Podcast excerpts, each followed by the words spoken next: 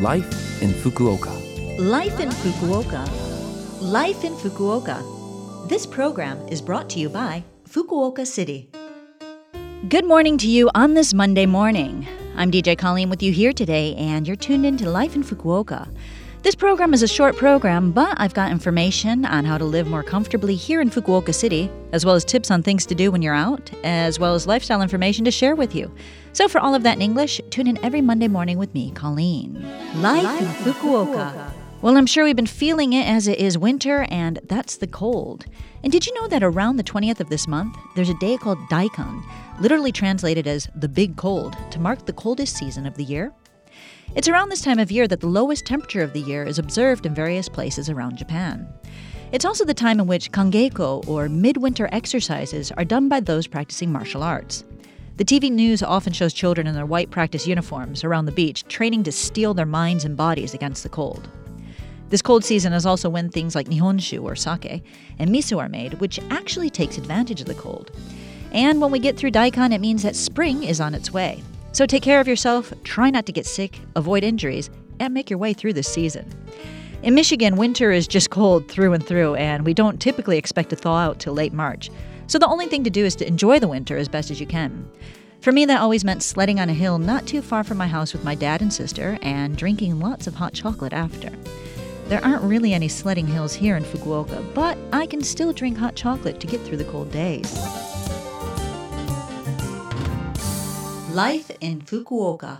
So, in this cold, we naturally want to stay warm, but that can get expensive, and it's not great for the environment to be using electricity all the time or burning through gas. So, Fukuoka City has some information and tips for you to help you out this winter. The city is, in fact, aiming for a carbon free society in light of global warming. They're working on it, but it's also up to each of us to save energy as well. And with some ideas and tricks, we can save some money on our electric bills as well. First, let's talk about conserving heat. These are some pretty simple things that we can all do. Wearing layers of good heat retaining clothing is step one.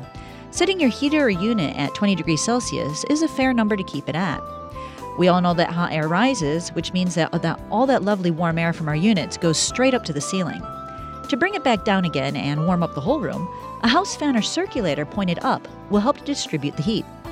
And it seems that a dusty filter on your unit wastes energy, so to get the most efficiency out of it, make sure you keep it free of dust with a quick vacuum. Also, be sure to keep the area around the outdoor unit clear of things.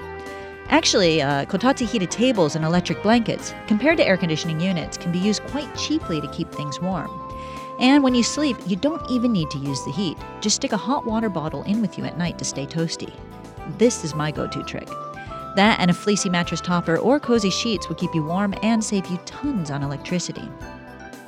Looking at other places in the house, if you set your fridge from the strong setting to the middle setting, you can save around 1500 yen a year. In the winter, setting the fridge to weak or low is enough to keep things cold, so with all of the other tips I mentioned before, it's something you can try to save electricity. And uh, yeah, heated toilet seats are a wonderful thing in Japan. And you can very simply save about 1,000 yen a year by shutting the lid on them to keep that heat from escaping. Just little things that we normally don't think about can result in big savings in terms of energy and money. So, as long as you can stay healthy and live comfortably, why not try a few of these tips? Finally, I'd like to just remind you to take care to help prevent the spread of COVID 19. Recently, because measures to prevent the spread are being taken, more and more people are getting out. So, wear a mask, wash your hands and gargle, and also practice the three C's. That means you should avoid closed rooms with poor ventilation, try not to be in crowded places, and avoid close contact conversations. It's up to each of us to help prevent the spread. Life in Fukuoka. That's all for today's Life in Fukuoka. What did you make of the information we had for you today? Remember, if you want to listen to this broadcast again, you can as a podcast, and you can also see the contents of the program if you go to the Love of FM website and find this program's page. Today I've got Electric Avenue by Eddy Grant. I'm sure it'll get stuck in your head as a great reminder for today's topics. Anyway, enjoy your day, and I'll speak to you next week.